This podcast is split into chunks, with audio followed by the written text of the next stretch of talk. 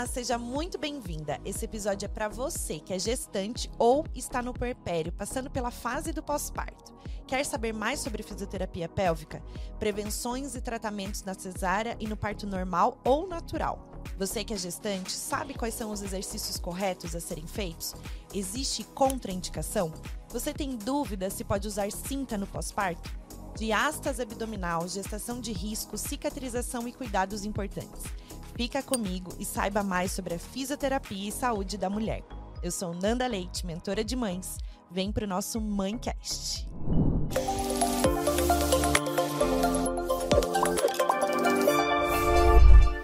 Ela é fisioterapeuta pélvica obstétrica, especialista em cicatrizes e diástase no pós-parto. Uma frase dela: cuido com delicadeza e seriedade da saúde da mulher.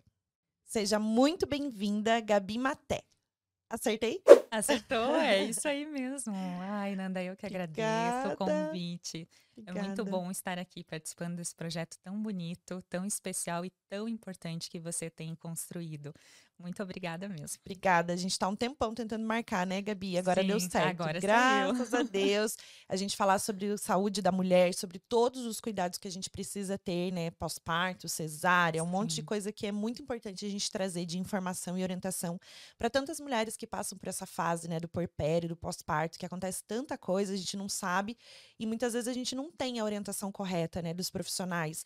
E principalmente na internet, que é tudo muita coisa, muita informação, então Sim. a gente precisa dar uma centralizada, né? Sim, levar a informação correta, né? Que às vezes Sim. a gente escuta tantas coisas de tantos lados, né? Que bom, que bom. Esse que projeto bom. tá aí para isso, né, Nanda? Sim. Legal. Obrigada, viu? Muito obrigada. Eu Vamos abrir assim já para uma pergunta que eu acho que é, né, pós-parto. Por onde começar? Qual que é a diferença da fisioterapia, né, para a gente utilizar tanto para cesárea quanto para o parto normal? Hum, então, pós-parto, na verdade, a gente começa se preparando na gestação. Então, se perguntou da diferença, né? Se tem alguma diferença na preparação durante a gestação para o parto normal ou para cesárea. A gente tem até algumas diferenças, vou já comentar sobre elas, mas é muito importante que a gente saiba que a fisioterapia ela é tanto para o parto normal quanto para cesárea. Sempre falo que parto é via de passagem o importante é a gente se preparar não só para ele, mas como para a maternidade, que é para a vida inteira. Então, se a gente puder passar pela gestação de uma forma mais leve, segura, tranquila, né, chegando da melhor forma possível no pós-parto, é o melhor dos mundos. Então, a fisioterapia ela vai prevenir e tratar várias disfunções que são tão comuns durante a gestação. Então, desde incontinência urinária, fisioterapia pélvica padrão, padrão ouro para o tratamento para a prevenção da incontinência urinária. E isso independe da via de parto. O importante, né, o que acontece muito é que a gestação sobrecarrega o corpo da mulher não é a via de parto em si. Claro que algum parto em específico vai ter algumas características do que outro, mas a gente precisa preparar o corpo para isso. As dores, né, tão comuns aí da gestação, então a gente vai acompanhar essa mulher desde o início até o final da gestação. No, a diferença, né, uma mulher que quer se preparar para o parto normal acontece mais lá no finalzinho da gestação onde a gente vai realmente preparar esse corpo para o momento do parto. Então a gente já começa mantendo uma pelve livre. A gente precisa deixar a pelve da mulher trabalhando com bastante mobilidade. Se a gente tem uma área de restrição maior, vamos dizer assim, tipo, a gente tem as articulações sacroiliacas na pelve. Então, o que, que é isso? Explica, por favor. Tá bom. a gente tem a nossa sacroilíaca, é uma articulaçãozinha que a gente tem bem atrás ali da pelve, mais embaixo, que é onde acontecem as principais dores. Pois a gente até pode conversar um pouquinho sobre isso. E que às vezes a mulher ela pode ter alguma contratura ou então alguma coisa que acontece que ela não deixa essa pelve abrir muito, sabe? Então a gente vai trabalhar com bastante exercícios de mobilidade para ela ir para o parto. E isso vai favorecer muito o encaixe do bebê. Então, nas mulheres que desejam ter o parto normal, a gente trabalha muito a pelve. Outra coisa também que a gente trabalha é a massagem perineal. Nanda, a gente tem muita Sim. evidência científica de que a massagem perineal ela previne das lacerações graves, que são né, aquelas fissuras que acontecem às vezes quando o bebê é, sai né, pelo canal vaginal e às vezes essas lacerações elas podem ser mais severas. Então a gente protege dessas lacerações maiores com a fisioterapia. Então na massagem perineal é como se a gente trabalhasse a flexibilidade de todo o assoalho pélvico sabe? Então a mulher pensa, né? Se ela tiver uma musculatura do assoalho pélvico tensa, então o bebê vai passar por ali, é muito mais fácil de rasgar, sabe? De ter essa Sim. fissura, porque a pel o assoalho pélvico ele não vai se abrir. Então ele não tem essa flexibilidade que precisa. Então a gente vai trabalhar bastante com isso na fisioterapia. Inclusive a gente ensina a mulher até a fazer em casa, sabe, manter ali no finalzinho da gestação. Isso contribui muito. Nossa, é muita coisa, né? Assim, a gente. Porque eu, por exemplo, né? Eu não fiz exercício algum no meu parto, assim, de. Nem de natação, essas coisas que fazem. Não é natação, uhum. né? Hidroginástica para grávida. Uhum. E também não fiz yoga, essas coisas. Nada. Eu trabalhava sentada, né? O dia inteiro. E eu não fiz fisioterapia, nem antes, nem durante, nem depois. Mas o que, que aconteceu? No meu parto natural, eu tive uma laceração bem, bem pequena, assim, que foi dois pontinhos que eu uhum. levei. Então, eu, eu costumo dizer que eu acho que eu tive sorte com relação ao meu corpo, porque no, pós no parto, né, durante o parto, a única coisa que eu lembrava da, da, lacera da laceração que a gente não pode fazer é a força para o bebê sair. Isso. Então, durante a contração, eu tinha isso em mente, porque a, a minha médica me preparou, né, para isso, e a enfermeira que fez todo o acompanhamento também. Então, ela falou: Fernanda, não faça força quando é, você não tiver em, em, com a contração, porque senão você tá, né? Quando não vira o puxo, né? Isso. Uhum. Então eu só fazia a força de empurrar quando vinha. Então acho que contribuiu. Mas eu tive um parto super rápido, foram cinco horas e meia. E eu não Nossa, fiz exercício algum. Uhum. Então, isso que eu fico pensando. A fisioterapia poderia ter me ajudado, inclusive, a ser mais rápido ainda. Sim. Só que eu tive uma um problema no meu cox muito sério que eu tive que fazer até pulsão por conta da cadeira onde eu fiquei. Eu sou muito alta, né? Então eu fiquei meio que fazendo fissura no cox na hora de em trabalho de parto quando eu me movimentava. Então essa cadeira de, de parto mesmo uhum. foi fazendo essa não sei, não sei se é uma distensão no meu cox mesmo, no ossinho. Uhum. Então eu só conseguia amamentar ou em pé ou deitada eu sentia muita dor. Então eu precisava muito da fisioterapia e eu não fui atrás. Olha que, que desleixo, né? Sim. Comigo mesma. Sim. Eu tive que ir direto para ortopedista para conseguir fazer o, a pulsão lá dentro para parar de doer, mesmo com corticoide, mesmo para parar. Sim. Porque a dor que eu sentia era absurda. Então, nesse caso, qual que é essa diferença? Porque eu não fiz exercício nenhum. E o que, que aconteceu, então, que o meu corpo, assim, né? Você como profissional, a tua visão, assim, Sim. disso? É que tem muitas coisas que influenciam, né, para ter um parto, né? A fisioterapia é uma das coisas que a gente faz, né, para ajudar na prevenção. Mas o corpo ele também é perfeito, né, Nanda? Muito provavelmente você não tinha tensão no assoalho pélvico e você estava muito preparada mentalmente para esse parto. Então isso tudo isso contribui também. O é... tamanho do quadril tem a ver? Essas não. coisas, porque todo mundo falava, ah, você tem quadril de parideira, mas assim, não, não tem nada a ver, né? Não mesmo um quadril pequeno, porque durante todo o processo da gestação tem muitos hormônios aí agindo. Eu sempre falo que na gestação, se não fosse a gestação, a mulher nunca conseguiria gestar, porque a pelve ela vai se abrindo, né? Todo o corpo ele vai acomodando o bebê ao longo de toda a gestação. Então, Sim. mesmo uma mulher pequenininha, pode ter sim um parto normal. A gente só consegue saber se esse parto não vai conseguir ser normal lá no momento do parto mesmo. Né? E, e também tem todos né, os hormônios do momento do sim, parto. Relaxina, sim, tudo, né? Tudo, tudo vai tem... agir. Sim. Nossa, muito bom. Nesse sentido. E os exercícios, assim, o que, que dá pra gente fazer antes, né? Antes, durante e depois, assim, dos de os exercícios corretos, né? Para o parto, você disse? Para o parto, para essa preparação. Uhum. Sim. Então, até eh, como a gente estava falando, que tem algumas diferenças, né? Ainda a mulher que quer esse parto normal. Então, durante na fisioterapia, a gente vai trabalhar esses exercícios específicos, como você falou, né? Você teve um parto rápido. Então, essa mulher que às vezes tem essa tensão no assoalho pélvico, a gente já vai preparar todo o assoalho pélvico para o momento do parto. A gente ensina, é, Nanda, essa descida do assoalho pélvico, o que é esse movimento do expulsivo, né? Que é o relaxar do assoalho pélvico. Muitas mulheres chegam e acham mesmo que tem que fazer força, que tem que contrair, e às vezes acaba contraindo o assoalho pélvico junto, e isso fecha o canal vaginal. Então, a gente aprender o movimento de relaxar e de abrir como você falou, também, nossa, facilita muito, né? Ela já ir com essa vivência. Antes mesmo do parto, mas como até no parto, a mulher pode fazer vários exercícios que vão ajudar na fase tanto de dilatação quanto no expulsivo.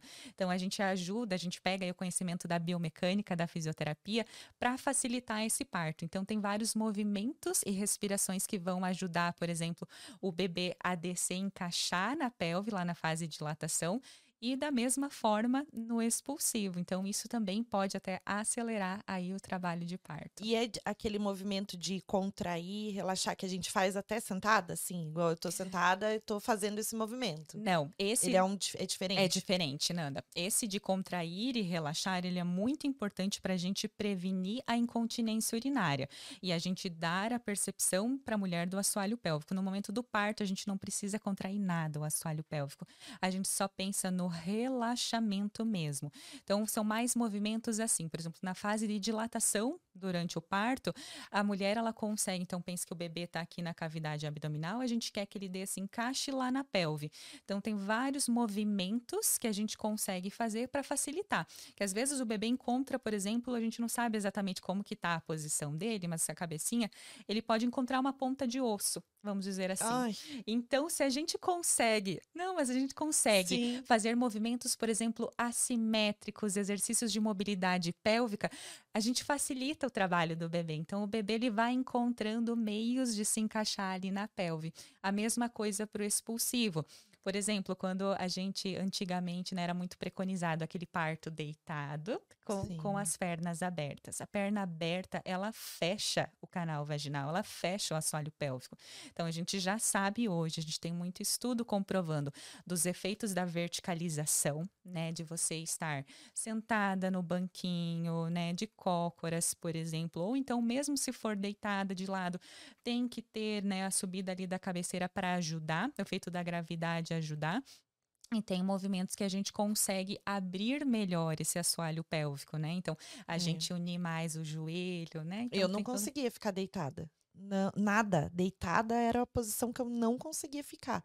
E nem de cócoras, porque eu acho que eu não tinha força nas minhas Sim. pernas, assim, então eu não conseguia ficar. Então eu tinha que ficar sentada, só que meio que hum, com as pernas assim, né? Uhum. Então, não, não sentada, sentada com as pernas Entendi. esticadas. Aí uhum. eu conseguia relaxar. Então relaxava, então facilitava. Eu sentia o que eu o relaxamento. O, sim, eu sentia o meu corpo, assim, o que estava acontecendo lá dentro. E isso é muito legal, Nanda, porque assim, a gente dispõe de muito conhecimento, né, de comprovações científicas para o trabalho de parto, mas eu sempre falo que prevalece é o que a mulher está sentindo, que ela está mais confortável teu corpo vai falar com você no momento do parto. Então, é bom a gente ter o conhecimento, né, que pode facilitar, mas sempre escutar o corpo. Nada melhor do que isso, né, para você entender o que que você precisa fazer naquele momento. Sim. Esses exercícios que a gente faz antes do, do dessa preparação, né? Por exemplo, tem um, uma questão, né, que eu já quero fazer esse quadro agora, que eu acho que cabe.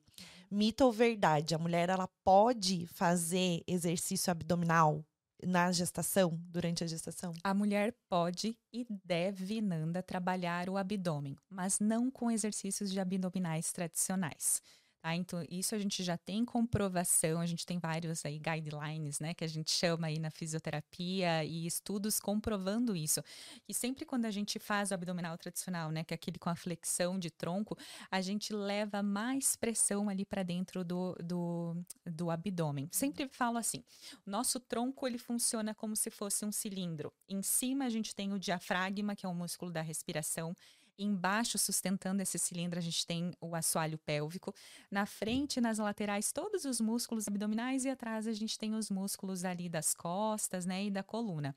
Então, tudo isso funciona em harmonia. Na gestação, a gente vai ter uma sobrecarga dessa estrutura, né, tanto para assoalho pélvico, tanto para abdômen. Então, a gente levar mais pressão para essa região não é o que a gente quer. Então, o que a gente quer sim trabalhar o abdômen, mas de outras formas. A gente fala exercício de estabilização, aonde a mulher contrai mesmo o abdômen, às vezes num movimento de força, às vezes num exercício de braço. Ela precisa contrair, ela precisa dessa ativação, mas não é com abdominal tradicional. Tem Mas um é- exercício específico. Tem, tem, tem vários exercícios que a gente pode manter isso, inclusive, né, em casa ela pode fazer mantendo essa respiração, essa ativação abdominal. Então, isso é um mito. Mulher pode sim trabalhar o abdômen, mas não com abdominal tradicional. E na- no- com relação à diástase, né? Vamos voltar tudo aqui para a gente entender o que, que é a diástase, na verdade, né? Que você está falando de abdominal, dos exercícios. Previne como prevenção mesmo a- ab- os exercícios para diástase. Sim, Nanda. Diástase quer dizer separação. Diástase dos reto-abdominais, que é o que acontece na gestação, é quando a gente tem a separação das duas bordas dos reto-abdominais. E essa separação acontece pela frouxidão de um tecidinho que a gente tem que liga desde aqui do tórax até lá embaixo na pelve, que é uma, a gente chama de linha alba, que é uma linha como se fosse de um tecido conjuntivo branco, sabe? É como se antes da gestação essa linha ela tivesse bem firme e com todos os hormônios da gestação o corpo já vai trabalhando para isso é, se afrouxar para o útero poder crescer e para o bebê se desenvolver. Então a gente precisa disso. A diástase acontece em 100% das gestações e ela é fisiológica na gestação. Mas tem como a gente controlar para essa diástase não abrir demais. Então a gente trabalha muito com exercícios para controle da diástase na gestação. Isso a gente consegue prevenir uma diástase patológica no pós-parto. E não só com exercício, Nanda. Muitos cuidados no dia a dia da mulher, ela já consegue prevenir essa diástase maior do que o necessário. Então, por exemplo, o deitar e levantar, como eu falei, né? A gente não trabalha com abdominal tradicional na gestação, justamente, né, por causa dessa hiperpressão, né? Esse aumento da pressão ali na- no abdômen. Se ela levantar e deitar toda vez de barriga para cima, é como se ela fizesse vários abdominais ao longo do dia. E isso não só vai prejudicar, por exemplo, o abdômen, como essa pressão excessiva pode sobrecarregar o assoalho pélvico e até mesmo a coluna. Então a gente sempre orienta levantar e deitar de lado. Essa já é a primeira coisa que a mulher pode começar a fazer para prevenir uma diástase patológica. Olha só. Muito Na- legal. É, na academia, assim, então, é porque a mulher pode e deve. Até porque no final a gente nem consegue levantar desse jeito, né? Sim. A gente levanta igual uma elefanta, assim. levanta, não consegue. Não tem Sim. como, você não consegue fazer esse movimento. É tudo travado. Então é a barriga por conta da barriga. E aí Já tem que é. levantar de lado mesmo, né? Sim. É o ideal. É Até a gente, sem ser gestante, eu acredito que pela coluna mesmo, né? A Sim. gente tá deitado ali, de repente, aquele supetão de levantar. Então. É, é, já é o movimento mais correto, né? A gente levantar de lado. E o que mais que dá para prevenir, assim, esse exercício de levantar e deitar de lado, os exercícios próprios abdominais que você falou, essa contração e relaxamento? Tem mais alguma coisa que a gente pode fazer para evitar? Cuidado também, por exemplo, mulheres que querem continuar, por exemplo, fazem musculação, querem continuar isso na gestação, podem e devem. Só cuidar com a carga. Por exemplo, eh, às vezes fazer uma carga muito grande antes da gestação. E então, na gestação, aquele movimento, aquele exercício em específico, ela vê que forma aquele conezinho, sabe? Aquele conezinho está nos indicando que a pressão está excessiva.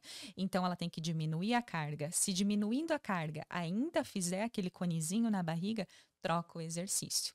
Tá? Tudo que apareceu conezinho ao longo do dia. E como que é? O que que é esse conezinho? É que a diástase aqui, a gente tem a separação dos reto-abdominais. Por exemplo, uma gestante que vai levantar de frente vai formar aquele conezinho, sabe? Que é uma hiperpressão. É como se fosse muita pressão dentro do abdômen, que ali as estruturas elas não conseguem administrar direito essa pressão, então acaba sobrecarregando a estrutura que está mais fragilizada.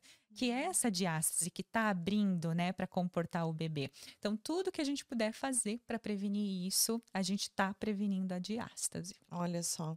E como que eu identifico assim, porque por que, que uma, algumas mulheres têm uma diástase que abre mais e outras abrem menos? Assim, eu sei que é de cada corpo e tal, mas tem uma explicação para isso? Porque você falou que é uma linha e todo mundo tem, né? Uhum. Lá dentro é uma distensão do tecido e para algumas, ou porque o bebê é maior, é isso? Pode ser também. A gente tem alguns fatores de risco, né, para ter uma diástase maior e outras menor. Algumas que a gente pode modificar alguns fatores de risco e outros não. Por exemplo, é, peso do bebê. Claro que quanto maior for o bebê, maior vai ser essa diástase, né, para comportar esse bebê. Então é um fator de risco. Peso elevado aumenta, por exemplo, o risco de uma diástase patológica no pós-parto. Sobrepeso, mesma coisa, né? A gente vai ter aí uma diástase maior. E aí tem outras coisas, tipo, é, algumas mulheres têm algumas doenças que têm é, é, alguma falha na composição da síntese do colágeno. Então, que é, é, essa linha, ela é formada bastante por colágeno. Então, isso pode acontecer de ter essa abertura maior. Mas muitas outras é por causa de movimento incorreto, exercício incorreto, né, que está sempre levando essa pressão. Então, essa linha está sendo sempre sobrecarregada. Então, a gente está levando a informação de que ela precisa abrir mais. Então, ela vai abrindo e isso pode se tornar uma diástase patológica no pós-parto. Nossa. O Gabi, e dá e volta mesmo se eu fizer exercício, tipo, né? Volta, né? E vai, e vai grudando de novo essa linha. Sim. Ela só se afrouxa para acomodar o bebê e depois tem sim, com o exercício correto, o trabalho de tônus, de fortalecimento abdominal, tem sim como voltar a fechar. Sempre falo, né? Tratamento de diástase, por exemplo, patológica no pós-parto, que realmente o corpo, essa diástase, ela abriu e não voltou sozinha, vamos dizer assim é, tem como a gente fazer exercícios, trabalhar em específico para essa linha fechar. O que a gente precisa pensar é que, assim, muito diferente do que a maioria às vezes até acha que é um rasgo no abdômen, né? Que tenha muito a é, ver. Mas fica, parece um buraco, assim. Eu sinto até hoje, assim, parece que fica um buracão. Tem ali. como melhorar, Nanda. E isso é muito relacionado a tecido conjuntivo, porque às vezes a gente só pensa em músculo. A diástase é outro tipo de tecido. Então, a gente precisa dar outros estímulos para esse colágeno se reorganizar e fechar. Claro que o exercício, por exemplo, de força para o abdômen, ele é essencial também mas é muito mais tônus a gente trabalhar postura, respiração, que a gente consegue sim fechar. Algumas mulheres, claro, em diástases maiores, vão precisar de cirurgia, mas a grande maioria a gente consegue resolver na, na fisioterapia. Nossa. Tem muito estímulo que a gente consegue dar para esses tecidos se realinharem sabe? E às vezes, e é, são várias coisas, não é só exercício, são os cuidados diários. Vamos pensar, uma mulher está fazendo tratamento de uma diástase patológica lá no pós-parto. Vamos dizer que ela faça o exercício uma hora por dia. Aí ela vai carregar o bebê e ela faz do abdômen um banquinho. Uhum. Tufa o abdômen lá para frente e coloca o bebê encaixado. Então, isso é uma coisa que você está levando aquela pressão de novo para aquela diástase, sabe? Então, são vários cuidados. Às vezes, só com os cuidados, Nanda, a gente já previne uns 50% dessa diástase patológica e a gente já consegue tratar essa diástase patológica no pós-parto. Você vê, né? A gente tem isso, né? A gente quer aconchegar o bebê onde dá no nosso corpo. E é bem isso, Sim. a gente carrega o bebê assim mesmo. Até hoje, às vezes eu pego minha filha assim. É normal, sim, né? Sim, sim. É Gabi, é você falou de peso, né? Do bebê, da, da mulher, ou sobrepeso, ou né, na gestação como um todo. E essa dor no pé da barriga, como é que funciona isso, né? A diástase tem ligação, tá abrindo, tá saindo, sei lá, não sei. Explica pra gente, o que, que é essa Sim. dor no pé, na barriga? Essa dor ela é bastante comum na gestação e normalmente, Nanda, ela tem um agente causador ali, que é o ligamento redondo do útero. Normalmente é ele é, esse ligamento, a gente tem esse ligamento dos dois lados do útero. Ele, antes da gente engravidar, ele é bem pequenininho. Na gestação, ele vai distendendo, ele vai crescendo bastante conforme o crescimento do útero. Então, às vezes, é ele que está ali incomodando. O então, ligamento vai crescendo? Como assim, cresce. gente? Meu Deus. Tá, mas o ligamento não é. Porque ele não é músculo, é como se fosse uma cordinha. Isso. E daí estica. Ele E estica. não rompe isso? Não rompe, o corpo é perfeito. Jesus. Às não é vezes- mesmo? Sim, da mesma forma como o útero vai crescendo, o ligamento cresce junto com ele. Então, às vezes, a gente pode ter algum desequilíbrio, né, no corpo dessa mulher, que às vezes esse ligamento pode doer. Então, às vezes, a gente pode ter tensão muscular também. Então, a gente consegue identificar na fisioterapia regiões de tensão, a gente consegue liberar essas estruturas que estão ali pouco sem movimento. Então, fazendo essa liberação, a gente já consegue melhorar essa dor e também tem cuidados, né? Tem exercícios, isso é muito importante, Nanda. Principal fator assim de risco para ter dores na gestação é a falta de movimento. Então, toda gestante precisa de movimento, precisa fazer exercício para evitar essas dores. Mas vamos dizer, se essa dor já está lá instalada, a gente tem exercícios de mobilidade que a gente consegue também trabalhar para evitar essa dor. Às vezes, essas dores não é com são massagem mesmo que libera como essas se fosse tensões. liberação. E daí em cada. Daí tem que fazer, repetir sessões e fazendo para poder ir liberando isso. Isso, de- Eu tinha esse desconforto embaixo, assim, da barriga, mas Uhum. eu, eu falava, ah, é por conta do peso, né? Então, parece, claro que a bexiga, né, Sim. coitada, fica esmagada. Todos os Sofre, órgãos sim. ficam, sofrem, né? Sim. Mas a gente, eu tinha essa dorzinha, assim, sabe? Lá Uhum. no fundo, parecia uma. Tava assim, é, então era o ligamento. Pode ser, ou pode ser o próprio peso mesmo da gestação, né? A gente sempre precisa avaliar para ver o que está acontecendo, mas o próprio peso da gestação pode fazer gerar tensão no músculo. Então a gente consegue liberar e às vezes com uma sessão já resolve, depois a mulher ela continua com os exercícios de mobilidade em casa. Depende muito, sabe, Nanda, da avaliação assim, mas tem como a gente prevenir. Outra dor que inclusive que é a mais comum da gestação, que é a dor pélvica, né? A dor tanto na sacroiliaca, como eu falei, daquela articulaçãozinha que a gente tem lá atrás, como em toda a pelve, a gente além de movimento, de exercício, de fazer essa fisioterapia com as liberações, a gente consegue colocar um taping, às vezes, sabe aquela fita colorida que normalmente a gente usa na fisioterapia? Um elástico assim embaixo, né? Isso. Pra, de sustentação mesmo. Exatamente, aquele taping já ajuda, ajuda tanto né, no- a tirar um pouquinho desse peso da- no pé da barriga ali mesmo, como a gente consegue dar um maior suporte ali para as estruturas e tem também a cinta pélvica. Você já viu aquela cinta que envolve só no finalzinho, assim, é só na pelve. Ah, Ela- tipo uma faixa. Isso, Aham. é uma faixa que ela ajuda ali um pouquinho na sustentação do abdômen e ela também vai como se desse maior estabilidade para essa pelve, que algumas mulheres sofrem conta, por conta disso, que às vezes tem muita ação desses hormônios e a pelve às vezes fica até instável, que a gente chama, né? Então ela fica com muita sobrecarga nessas estruturas e isso pode doer, pode incomodar. Então a gente trabalha com os exercícios, mas dependendo se a mulher tiver com dor, essa faixa estabiliza um pouco mais essa articulação ali, isso pode ajudar também. E isso é mais acessível, né, Gabi? A gente tem até em própria a gente tentar fazer em casa mesmo alguma coisa que, que dê essa sustentação, Sim. né? Não, hoje em dia a gente compra pela internet, tem vários modelos de fa dessa faixa pélvica, é, vários preços, é bem mais acessível. E é uma ajuda, claro que Sim. não resolve. Ela dá Sim. um suporte. O exercício, né? A gente fazer o exercício correto é o que vai ajudar mais, mas já é alguma coisa. Evitar, por exemplo, Nanda, também sentar com perna cruzada. Isso desestabiliza toda a pelve, né? Gera tensão no assoalho pélvico. Então, as mulheres, né? Não, é- não tem problema sentar um pouquinho. O problema é aquelas mulheres, por exemplo, que trabalham o dia inteiro sentadas. Eu. E ficam com a perna cruzada. É, Então- E fica assim embaixo, né, da cadeira, Aham. tipo eu tô agora, Eu também tô, cruzada. eu confesso. O certo é a gente dar sustentação para os pés, ficar um pouquinho afastado um do outro, assim, né? Tem todo um esquema. Tem uma ergonomia. Sim, a gente tem que estar. eu tô tentando aqui trabalhar minha postura, mas é difícil. Volta e meia a gente tá Ah, voltando para a posição fetal, né? Porque a gente tem é, o costume de relaxar o corpo mesmo. Sim. Mas o ideal é que a gente fique ereta e fique com essa coluna, né? Esse abdômen contraído para tentar Sim. ajudar. Eu sempre que eu me pego desse jeito, eu tento mudar.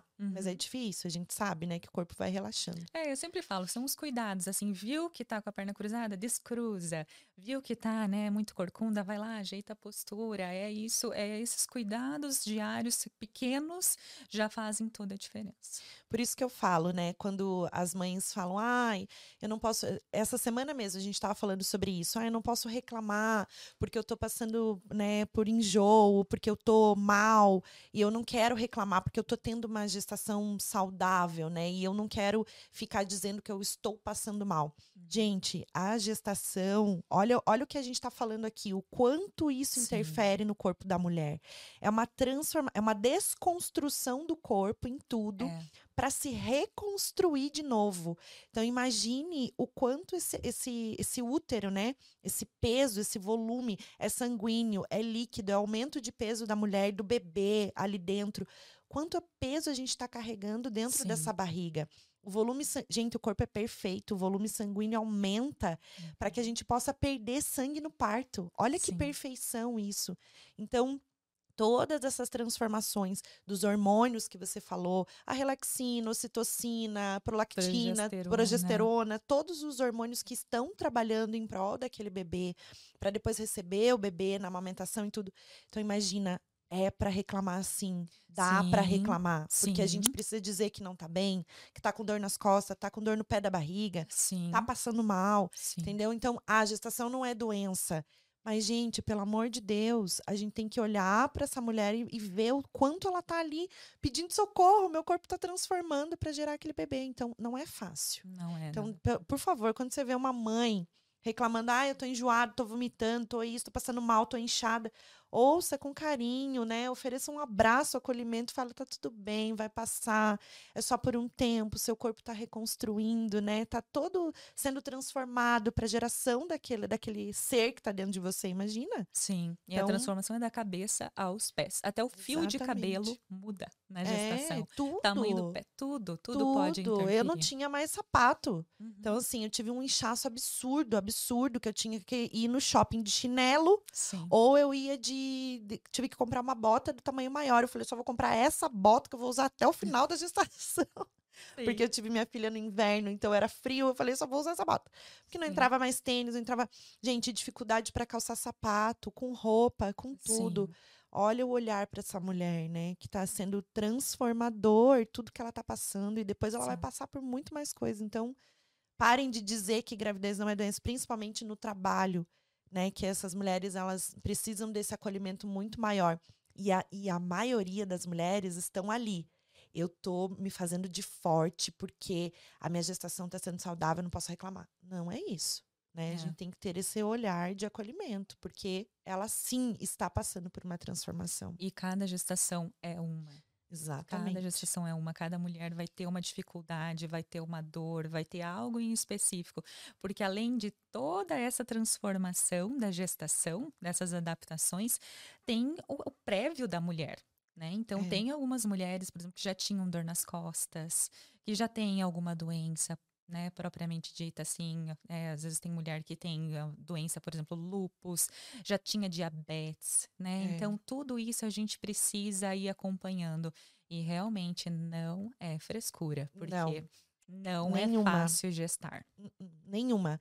Frescura é outra coisa. Então, é. assim, se, se tem algum significado para frescura aí da vida, porque às vezes a gente tá mal mesmo, a gente quer reclamar que tá mal. E, Sim. poxa, a gente tem direito, né? De é o que a gente tá sentindo. Com certeza. Então, eu sempre falo, olha para o que você está sentindo. É muito mais fácil quando a gente diz o que está sentindo e que precisa de ajuda do Sim. que a gente se fechar para aquilo e achar que dá conta de tudo, que é forte, que é potente o suficiente e que não precisa de ninguém, né? Então, isso também vai maltratando a mulher, o psicológico da mulher.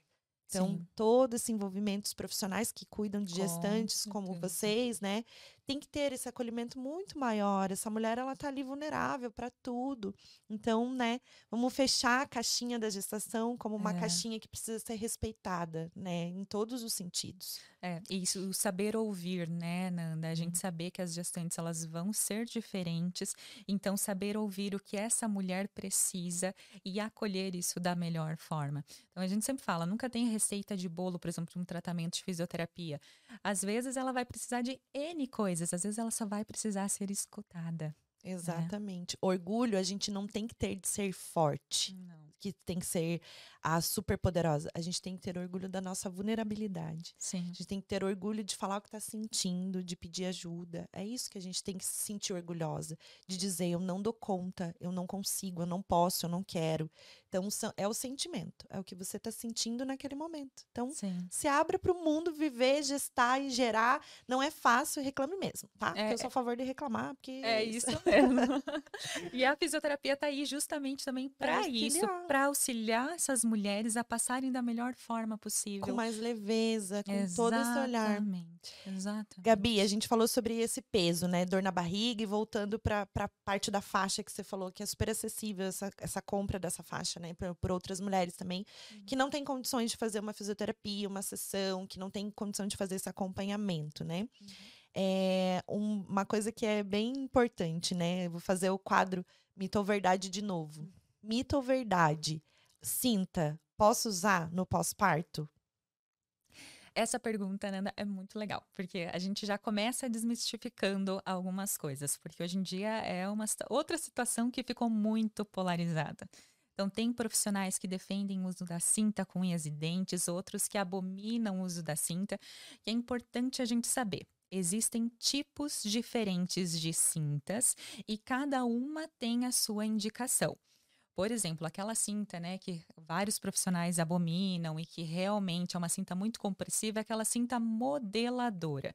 Cinta modeladora já diz, foi feita para modelar. Sabe aquela que tem os ganchinhos que parece um corpete, assim, ou enfim, tem às vezes. Para lipo. É, exatamente. exatamente. Ela tem muita função lá no pós-operatório da cirurgia plástica, porque precisa realmente modelar, precisa realmente comprimir as estruturas, evita edema, evita fibrose. Então, o fisioterapeuta lá de cirurgia plástica vai recomendar aquela cinta. Então, lá ela tem função.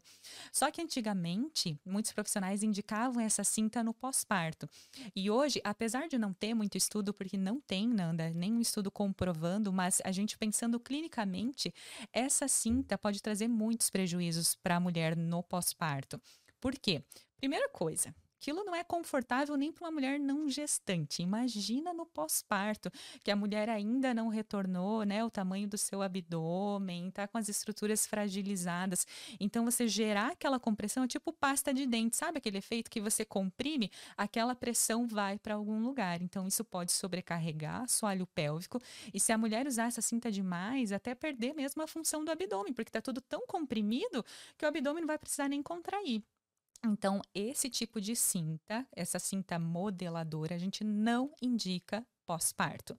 Só que existem outros tipos de cinta. Na fisioterapia, a gente nem chama de cinta, a gente chama de órtese, que é um recurso como se fosse um auxílio ao corpo no momento que necessário que a mulher vai precisar. Então, a gente tem dispositivos de contenção abdominal que podem ajudar essas mulheres. A gente tem as faixas flexíveis, que é uma faixa que ela dá um pouco mais de sustentação do que, por exemplo, uma calcinha compressiva. E tem mulheres que têm indicação de usar. Por exemplo, mulheres que têm uma escoliose muito severa, sabe? Que é alguma, um problema na curvatura da coluna então, às vezes, essa mulher já passou por muita dor durante a gestação, né? Às vezes vão ter outros componentes que às vezes a gente precisa dar um suporte maior para essa coluna, para esse abdômen. Então, essas mulheres podem ter essa indicação e outros casos específicos. Tudo depende muito dessa avaliação. Mas, principalmente, por exemplo, no caso de uma cesariana, a gente precisa, um dos fatores que a gente protege essa cicatriz e a gente consegue melhorar essa cicatrização é a gente fazer essa contenção mecânica que a gente chama. É tirar o peso dessa barriga de cima da cicatriz. Então, algum dispositivo a gente vai indicar para essa gestante, para essa puérpera, e isso vai ser muito benéfico. A gente indica, hoje em dia a gente está usando muito o taping. O taping também tem outro, né, o uso, não só, né, para a gente auxiliar na cicatrização, mas ele é muito importante, justamente porque a gente contém muito, né, esse peso. Então ele vai ser indicado. Aquelas calcinhas. O que, que, é o taping? É tipo um shortinho? Uma... O taping são aquelas fitas de novo. Ai, Nanda. Deus. sabe? o tape é o shortinho, não, é uma, não, uma, é uma fita. fita mesmo. É uma fita, sabe aquelas coloridinhas? Até a gente vê bastante em atleta. Aham. Então, aquilo se chama taping. Então, a gente usa aquilo para conter mesmo o abdômen. A gente consegue conter processo inflamatório, a gente consegue tirar o peso de cima dessa cicatriz. Isso só vai favorecer na cesárea. Então, Mas vezes, aqueles shortinhos, aqueles macacão, assim, dá pra, dá pra usar. também dá para usar. A gente gosta bastante de indicar. Eu gosto de indicar sempre uma calcinha que ela é mais alta, ela não pode dividir o abdômen. Tá? Porque essa mulher vai, imagina, né, uma calcinha mais apertada que vem só até a região do umbigo. A mulher vai sentar e aquilo vai cortar o abdômen. É. Eu meio. usei esse macacão e depois eu usava essas calcinhas. Até aqui, ela tem uma, tipo, como se fosse uma costura dupla, não é dupla, assim, ela é mais firminha, assim, uma faixinha. Isso. Mas ela não me apertava, ela segurava, porque a Isso. sensação que eu tinha era que tudo tava solto lá dentro. Exatamente. Meu estômago, fígado, sei lá, tipo, era Mas uma tá sensação mesmo. doida. É. E aí Sim. parecia que ia cair tudo. Então eu usava pra dar e aí eu me sentia muito confortável. Então me dava esse conforto, essa segurança e o macacão ele, ele fazia essa compressão muito leve. Uhum. Então eu me sentia segura, me sentia bem. Exatamente, Nanda. E essa é a primeira premissa de quando a gente indica um recurso desses. Precisa ser confortável. Tá desconfortável, não tá certo. Tá? Então, precisa só dar, é é como a gente chama na fisioterapia de biofeedback.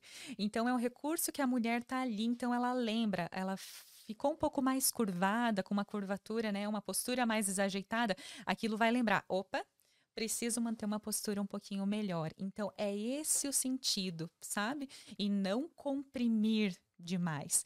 Então, a gente indica, eu- é muito bom isso. A gente só tem que facilitar um pouquinho, você falou do macacão. Às vezes, a gente coloca um macacão, por exemplo, pensa numa mulher pós-cesariana. Ela vai precisar tirar Ai, aquilo dói. e colocar Uhum. toda vez quando ela vai no banheiro. Isso pode até prejudicar a cicatriz. Então, a gente já indica uns modelos que é mais calcinha mesmo, que vem até aqui em cima e ela fecha com. É como se fosse body, sabe? Ela abre totalmente quando a mulher vai no banheiro. Então, isso facilita a vida. Então, a gente tem que pensar em tudo, né? Porque se não for prático, a mulher também não vai usar. E se às vezes pode até piorar. Então, a gente Sim. precisa pensar nesse contexto como um todo. Isso você falou. É até importante a gente pensar, né? Quando, quando a gente pensa, por exemplo, numa cesariana, né? As pessoas normalmente pensam já em, vem a imagem da cicatriz mesmo. Quando um fisioterapeuta pensa numa cicatriz de cesárea, a gente pensa na ponta de um iceberg, Nanda. Tem um mundo de alterações para dentro daquela cicatriz. São sete camadas que foram cortadas. Sim. Isso não é pouca coisa. Então, o que, que o organismo pensa, né? Quando tem esse corte, o organismo interpreta como uma lesão e vai correr para reparar. Só que esse reparo tão rápido do corpo, qual que é o problema? Esse tecido não vai ter boa qualidade. E uma vez tecido cicatricial, vai ser sempre tecido cicatricial. Então, a gente tem várias etapas no processo de cicatrização. Então, às E vezes. vai cicatrizando de dentro pra fora. Exato. Então cada camadinha vai vindo, vai vindo. E a última que fica é o que você falou, né? Ela tem que ter esse se, se fecha ali de É, né? exatamente, tem que ter uma atenção correta. Então, às vezes, a gente, na fisioterapia, no pós-parto, a gente vai agir justamente nessas fases da cicatrização para que esses tecidos cicatrizem da melhor forma possível. Porque um tecido, Nanda, às vezes uma única cicatriz pode trazer inúmeras disfunções ao longo da vida de uma mulher, como, por exemplo, dor nas costas, até incontinência urinária, tensão no assoalho pélvico, constipação. Então, a gente precisa ter um olhar e cada vez mais a gente está estudando esses tecidos cicatriciais. Se a gente consegue eh, favorecer o máximo possível essa cicatrização, melhor vai ser. Então, a gente precisa ter um olhar bem atento com relação a isso. Muitas vezes, essa cicatrização dessa cicatriz, ela pode ser deficitária. Sabe aquela cicatriz que não fecha, que Sim, fica isso que eu aberta? falar, tem mulher que abre tudo e vaza tudo Vaza. pra fora. Ai, gente. Então, quer dizer que a gente precisa de uma ajuda. Sim. sabe? Então a gente tem muitos recursos na fisioterapia para diminuir esse processo inflamatório, que é a inflamação que é aquele período mais inicial ali da cicatriz, sabe? Quando a mulher tá lá no, Uhum. ainda no hospital, vai para casa e ainda sente dor, no levantar, no deitar. Então, ainda ela está nesse processo de fase de inflamação. Então, ali, se a gente já consegue diminuir essa inflamação, a gente já consegue melhorar o aspecto e dessa como que cicatriz. diminui a inflamação? É por massagem? É A um- gente tem é, terapia manual, Nanda, a gente consegue desde assim. Lá, às vezes, tem fisioterapeutas que trabalham dentro do centro cirúrgico. A gente consegue já atuar nas primeiras horas do pós-parto. A gente consegue liberar aderências, porque na cesárea é mexido em muitos tecidos. Então, às vezes, a gente tem áreas de, como a gente fala, as que não estão com mobilidade, sabe? Áreas mais durinhas. Então, a gente consegue, através das mãos, a gente consegue liberar muito sutil, tá? Isso é importante a gente falar. Não é nada que gere dor. Se está gerando dor, a gente gera mais processo inflamatório ainda. Então, a gente consegue liberar essas áreas. A gente dispõe do laser, que é um recurso maravilhoso.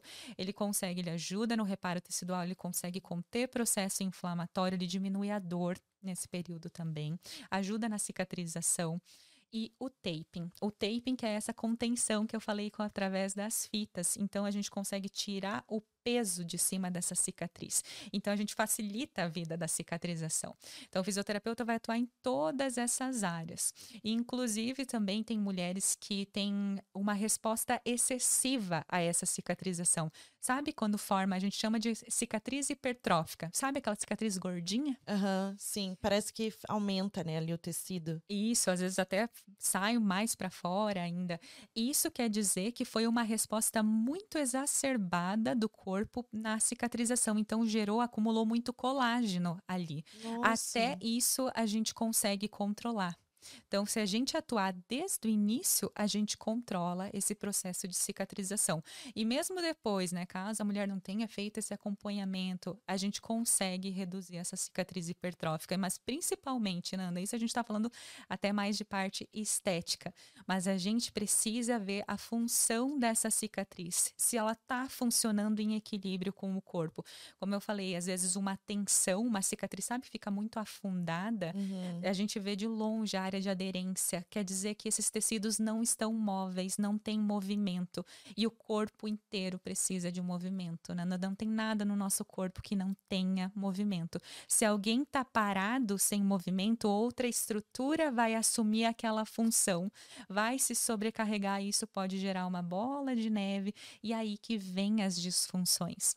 Por isso que a gente consegue prevenir, mesmo depois a gente consegue liberar essas aderências e atuar aí nesses tecidos. Nossa, o corpo é muito perfeito, né? Até na pra cicatrização tem essas questões, né? Tem. Que faz a consegue. fibrose, faz toda essa questão de, né? A cicatriz, ela precisa ser ali, a pele, todo essa, esse contexto. Nossa, muito importante.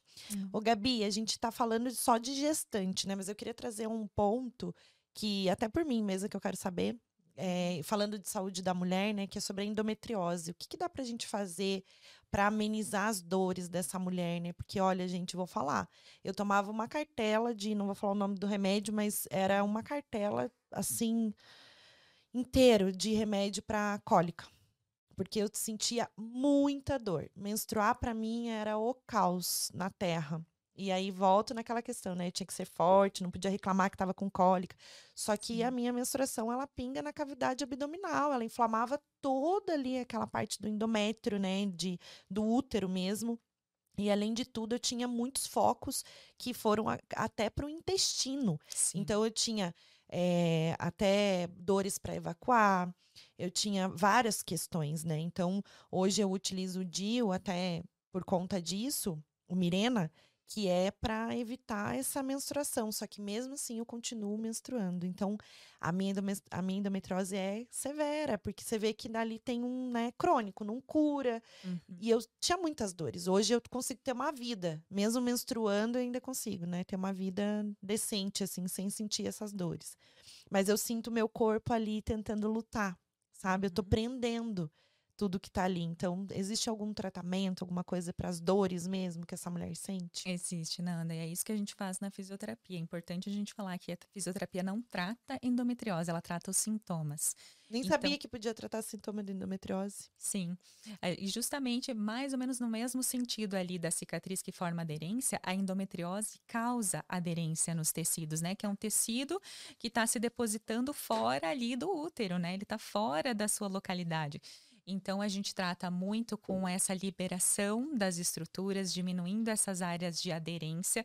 Muitas vezes isso já ajuda assim 50%. Isso já acontece que quando vier o período menstrual, que é onde as dores da endometriose mais aparecem, elas vêm menos intensa, porque os tecidos estão funcionando de maneira melhor, como a gente liberou esses focos aí de aderência. A gente consegue liberar as aderências, né? A gente consegue dar mobilidade para o intestino, como você falou mesmo, né? Às vezes a mulher tem constipação com a endometriose. Então, a gente tem tratamentos específicos também para essa constipação. E tudo por massagem, pelas mãos, né? Pelas Gabi? mãos. Não é. tem medicação, não tem. É as mãos mesmo. Você vê, né? O poder que, que tem Sim. várias áreas, assim, né? As mãos. As mãos. É, é, o principal instrumento do fisioterapeuta. A gente tem recursos. O laser também entra muito bem Sim. na endometriose também mas é principalmente através do toque a gente consegue liberar essas áreas. E claro, né, a gente tem todo um acompanhamento com essa mulher mais uma vez, Nanda, sedentarismo piora os sintomas da endometriose. A gente precisa dar movimento para o corpo, o corpo pede movimento. Então, manter um exercício, é, tomar bastante líquido, né? Ingerir o líquido né, de maneira adequada, uma alimentação equilibrada. Então, tudo isso é. vai ajudar também. No momento das crises, a água quente ajuda bastante também, né? Não sei se você já tentou isso, bolsa de água quente. Ah, sim, eu colocava, passava toalha mesmo no ferro. Aham. Uhum quente e colocava lá. Ah, e ficava morrendo ajuda, de dor. Nossa. Ajuda nas cólicas menstruais. Mas mantendo o um acompanhamento assim com a fisioterapia, liberando essas áreas de aderência, a gente diminui bastante. E muito também queixas. da alimentação que você falou, o, o corpo, assim, tudo que a gente come, né? Então, inflama, querendo ou não, o nosso corpo, né? A grande maioria dos alimentos, assim, que tem muito carboidrato, muito açúcar. Então, vai inflamando. Isso ajuda, como é um processo inflamatório da endometriose. Sim para essas questões, nossa. É. Com comer certeza. muita coisa assim nesse sentido, né, que inflama o corpo, muita farinha, muito açúcar, vai inflamando. É, e tem um nutricionista acompanhando é, é essencial, assim.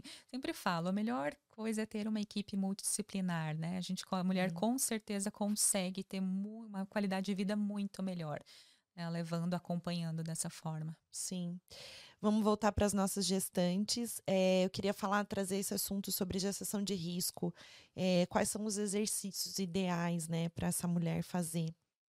A gente tem várias questões, né, Nanda, que trazem essas gestações de risco e acho que até poderia ser um quadro mito e verdade. Porque muitas vezes as pessoas acham assim que gestação de risco a, pessoa, a mulher tem que ficar sedentária, não pode fazer exercício. É muito pelo contrário. Claro, né, que existem os riscos mais absolutos, né, de crises mais agudas, de algum evento mais agudo, mas de uma forma geral, o exercício ele vai ajudar essas mulheres. Exercício físico previne inúmeras disfunções. É o exercício, por exemplo, uma mulher que está com diabetes gestacional. O exercício físico principalmente o aeróbico, vai ajudá-la a ter controle dessa diabetes. Uma mulher hipertensa vai ajudar no controle dessa hipertensão. Então, isso é um mito que gestantes, né, que são de alto risco não podem fazer exercício. Podem e devem. Ah, fora aquelas que têm alguma alteração em específico, né? Isso Alguma condição falar, médica. É, descolamento de placenta, essas coisas, não. É, né? depende. Mas Depende muito cada caso. Então, cada caso tem que ser avaliado bem com obstetra, riscos de né, mulheres com sangramento. Mas mesmo essas mulheres, Nanda, é, isso é uma, uma bandeira que eu levanto. As mulheres que têm indicação, por exemplo, de ficar em repouso absoluto, né? Que o obstetra pede para ela ficar em casa, evitar é, qualquer né, é, risco maior né, de movimentação ali mesmo essas mulheres, Nanda, a gente, elas precisam manter um acompanhamento com a fisioterapia. Então tem muita coisa que a gente consegue fazer para atendê-las. A gente não pode abandonar essas mulheres. Essas mulheres, Sim. imagina, às vezes passam dois meses, três meses, uma gestação inteira em casa, sem movimento, as dores, as disfunções vão surgir. Então, nada impede essa mulher, às vezes, de fazer um exercício respiratório, postural, deitada, às vezes sentada, exercícios de mobilidade, de relaxamento, dar movimento para essas estruturas também, mas sempre com maior cuidado. Então a gente consegue fazer isso sim. Mesmo essas mulheres, elas precisam manter esse acompanhamento. A gente consegue fazer de maneira online, a gente consegue ir nas casas. Então é importante a gente manter. Não é que elas precisam assim de zero movimento precisa ser acompanhado. Isso, claro, sempre muito alinhado com toda a equipe, né? Com o médico, o que, que vai ser feito, qual é a condição né, de cada gestante, qual que é esse risco, mas a gente consegue manter esse acompanhamento. E mito ou verdade? É só a partir do segundo semestre que pode fazer exercício? Não, mito. É mito. no primeiro trimestre pode, então. Porque a mulher sempre tem essa questão, né? Ai, eu não vou falar nos três primeiros meses que eu, que eu tô grávida, Sim. né? Porque pode correr esse risco. A gente sabe que, que existe isso, né? Então, e o exercício pode ser feito, então... Pode e deve, Nanda. Esse é um mito dos grandes. Ah, nossa, imagina você pensa uma mulher que vai ficar sedentária durante três meses, né? Os três meses primeiros... É, mas eu já fico os, no... os nove, não dá nada, né? Olha eu aqui, ó, incentivando o sedentarismo. Não, gente, não. pelo amor de Deus, né? Faço o que eu digo, não falo o que eu faço, não faço o que eu faço. Não é, que tem que ter esse olhar, esse cuidado. Sim. Mas é, o sedentarismo é demais. Mas, ó, para quem trabalha sentado que nem eu, Sim. eu acho que o meu inchaço, ele piorou. Porque a circulação, tudo, entendeu? Todas Com as questões. Com certeza. Por isso que eu falo, eu tive sorte no meu... Não é, é benção ah. mesmo, né? No parto. Sim. Porque não é possível uma pessoa que não fez exercício a gestação inteira ter um trabalho de parto de 5 horas e meia. Não Sair é de casa com oito dilatação e chegar no hospital ganhando, né? Sem fazer uma bola, um pilates, um, uma, sei lá, um exercício na água, qualquer coisa, entendeu? Então, eu pensava, não, meu Deus, eu acho que eu vou ficar umas, sei lá, 24 horas, 48 horas em trabalho de parto. E no fim, não. Então, tudo isso está é ligado com o corpo. E também, eu, o que eu não trabalhei no corpo, eu trabalhei na mente. É, exatamente. Eu ia falar, Nanda. É, então, eu trabalhei muito, é muito, aqui. Eu, eu tava muito, assim, concentrada no, nas sensações que o meu corpo tava, né, é, liberando, em tudo que eu tava sentindo. Então, até a enfermeira, né, Sibeli, maravilhosa, um beijo para ela, que eu amo ela, ela sabe disso. É, ela até falou para mim, Fer, é incrível como você tem o controle do que você tá sentindo, da dor. Você tá me contando. Sim. Durante o parto, eu falava tá acontecendo isso, tá abrindo isso. Eu falava isso, eu tava tendo esse. Não era um controle de que eu tava prestando atenção. Não. Sim. Era natural. Eu tava vivendo aquela dor, eu tava passando por aquilo. Então eu sentia os ossos abrindo, eu sentia tudo. Então era incrível. Então tava muito mais ligado com a minha mente do que com o meu corpo. Com certeza. Mulher que controla a mente, controla o corpo, controla o parto, Nanda. Sim, Faz com total certeza. Relação. Mas olha, isso é um mito muito grande. É, é muito tarde para a mulher chegar a fazer o exercício só no segundo trimestre. Às vezes a dor ali já se instalou. Então, a gente precisa, inclusive previne muitas disfunções o exercício. Então, isso é um mito. Mulheres, né, que está tudo bem com a gestação, podem manter os seus exercícios e mesmo aquelas que estavam sedentárias antes, Nanda, elas também podem começar.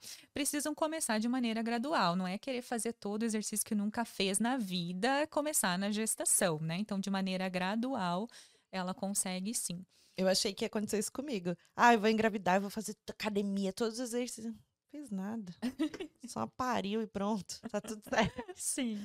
Ô, Gabi, eu falei de inchaço, acho que faltou a gente falar sobre isso. O que, que pode fazer para prevenir, além do exercício? Eu ia falar. Pre prevenção número um, exercício. exercício. Uhum. Mas tem várias coisas. Controlar o sal na comida, Nanda. A ingesta de água, né? A gente precisa controlar isso. Isso previne muito o inchaço.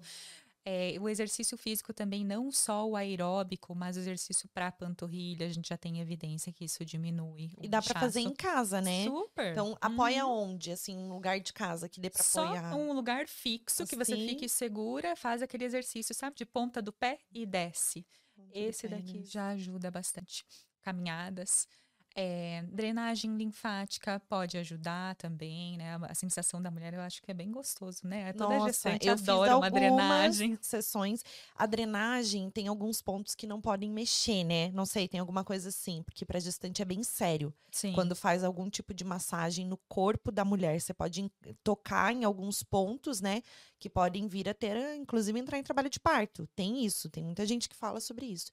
Mas a drenagem eu sentia que me ajudava muito, sabe? Sim. Muito mesmo. É, fazer a drenagem com alguém, né, que já entenda de gestação, que já tem uma formação nisso, que é o que eu sempre indico, pode sim, vai contribuir.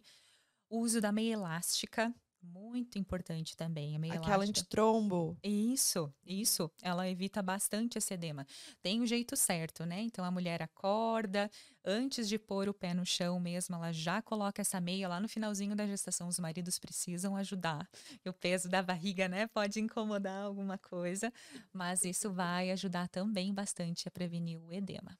Nossa, muito bom. E a grande maioria das mulheres, acho que procuram a drenagem como um conforto É, também, porque exatamente. é isso, né? Você tá recebendo aquele carinho, é tão gostoso, né? E, libera ocitocina pra caramba. Então a gente precisa muito, né? Exatamente. Esse hormônio do amor aí trabalhando no corpo da mulher. E é um momento de relaxamento, de tranquilidade. Eu sempre falo tanto, né, do exercício, de se manter ativo, mas tão importante quanto o exercício é essa gestante ter um momento de relaxamento no dia.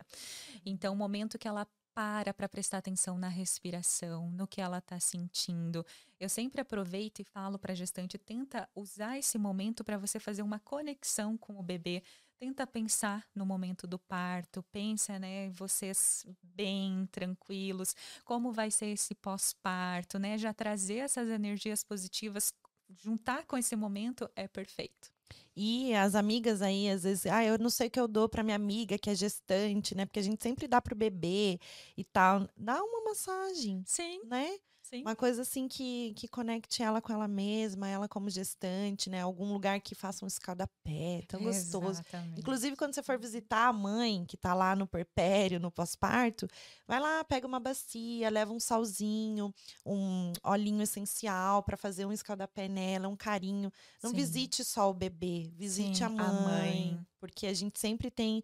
Ah, ele tá mamando? Como é que ele tá? E o peso? O bebê tá bem? O bebê não tá? E a mãe fica lá, né? Coitada. Então a gente precisa ter esse olhar né? Sim. Mais de visitar a mãe, de dar um carinho pra mãe do que pro bebê. Tudo é pro bebê, né? Normal. Sim. A gente Já, já, né, já deve normal, estar mas- acostumada. Mas, né? não deveria ser. Sim. Deveria ser mais esse olhar. Gabi, a gente já tá quase encerrando, que já, né? Mas a gente falou tanta coisa, tanta informação, que eu acho Sim. que eu, eu até queria te trazer esse ponto. Se faltou alguma coisa que você acha que as mulheres devem saber, o que, que é importante no geral, assim, para para essa saúde da mulher no pós-parto, no porpério que ela tá passando. E independente de cesárea, via de parto, cesárea, parto normal, o cuidado com a mulher é o mesmo. É, esse- é isso que a gente falou, desse carinho, desse acompanhamento, desse acolhimento. Tudo o que precisa ser feito para que a mulher se sinta bem. Bem, Porque ser mãe não é fácil. Então, né, é isso. Deixa a tua mensagem. Se quiser trazer mais alguma coisa, quiser falar que fosse. Ah, ah, não, faltou isso, Nanda, vamos falar. Pode falar, fica à vontade. eu acho que a gente já abordou várias, várias coisas, né? A gente já falou bastante. Mas eu acho que a mensagem é essa, Nanda, procurar a informação correta.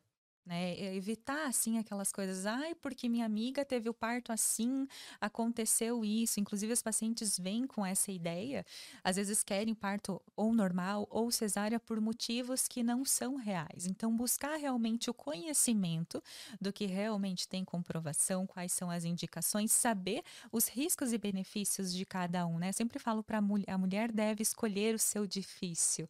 Né? E a partir do momento que ela escolhe algo, ser acolhida e vamos trabalhar em cima disso.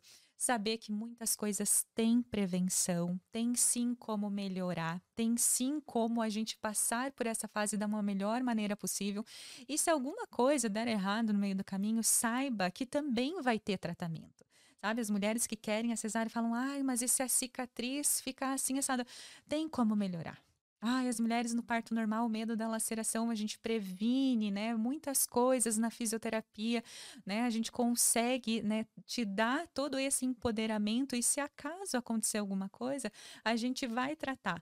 Mas realmente é o que você fala muito aqui, Nanda, saber que isso não é romantização, né? Porque podem acontecer coisas, podem, mas saiba que você vai ter uma rede de apoio, e isso é muito importante ter, se cercar de profissionais, né, que te acolhem, que você sinta segura, porque tudo tem jeito. Então, que bom, né, que as mulheres estão cada vez mais se preparando para isso, preparando mente, preparando espírito, e saiba que nós, né, profissionais, vamos estar sempre aqui para acolhê-las. Com certeza, lindo, Gabi. E dá para ver, olha, você é uma pessoa que trabalha com muito amor, né? Muita gente já já vê isso é. em você, né? Que tem essa, esse acolhimento com tudo que você faz, com as pessoas, do jeito que você fala. E isso é o mais importante, a gente trazer essa humanização para o nosso atendimento, para tudo. Então, eu sempre vou falar isso. Todo mundo que senta aqui tem esse olhar, então eu não chamo ninguém se não tiver esse olhar, né? Essa, essa forma de respeito com as mulheres, porque Sim. hoje em dia tá tudo tão assim, automático, tá tudo tão, sabe? Ah, vamos fazer e tal, e tá tudo de qualquer jeito. Então, não, os profissionais, eles têm esse olhar, tem que ter esse olhar de acolhimento com as mães. Então, eu escuto diversas mães, até essa semana mesmo, eu postei uma mãe falando de uma obstetra que falou: Ah, você não queria ser mãe agora? Né? Então, Sim. Então, tem todo. Você não queria ser mãe? Por que, que você está se sentindo assim? Gente, Sim. é o olhar de todos, é dos profissionais, é da família, da sociedade. Gestar um bebê, gestação não é fácil ser mãe é uma arte, a gente precisa olhar para isso com olhar com todo o cuidado e afeto do mundo com essas mulheres, porque não é simples.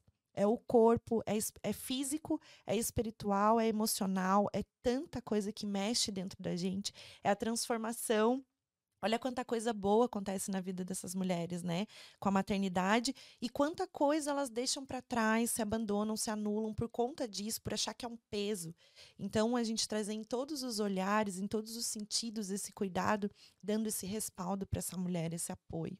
Isso é. é. o mais importante, né? Com certeza. E entender, Nanda, qual é a realidade daquela mulher. Porque é. uma coisa é vir aqui falar, tem que fazer fisioterapia, tem que fazer o exercício, tem que fazer não sei o que lá. Será que tudo isso encaixa? É. Então, entender aquela rotina, entender quais são as dificuldades e ajustar.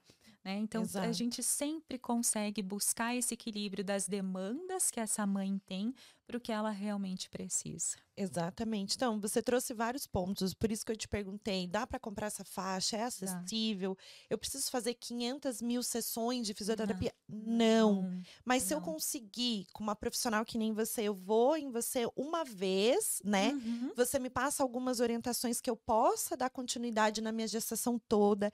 Eu tenho uma faixa mais acessível para comprar, eu consigo ajustar aqui e ali. Então, assim, ter essa, o que importa, a é. informação é. Do que eu possa fazer, do, do direcionamento, a orientação. Né? Sim. Né? Não, então é isso. E cada vez mais, se a gente se unir, falar e ajudar, e, e, quanto mais a gente falar sobre isso, melhor. Porque às vezes a mulher fala, ah, mas eu não tenho dinheiro para comprar isso, eu não sei como fazer aquilo, eu não tenho acesso a uma fisioterapeuta. A grande maioria das mulheres não tem. Sim. Então a gente sabe, né, de tudo isso. E é quanto custo, né, para uma hum. mulher ter uma equipe multidisciplinar. É difícil, nos dias sim, de hoje não é fácil sim. ter tudo isso. Mas com uma informação aqui, outra ali, eu junto isso, eu faço aquilo, eu faço em casa.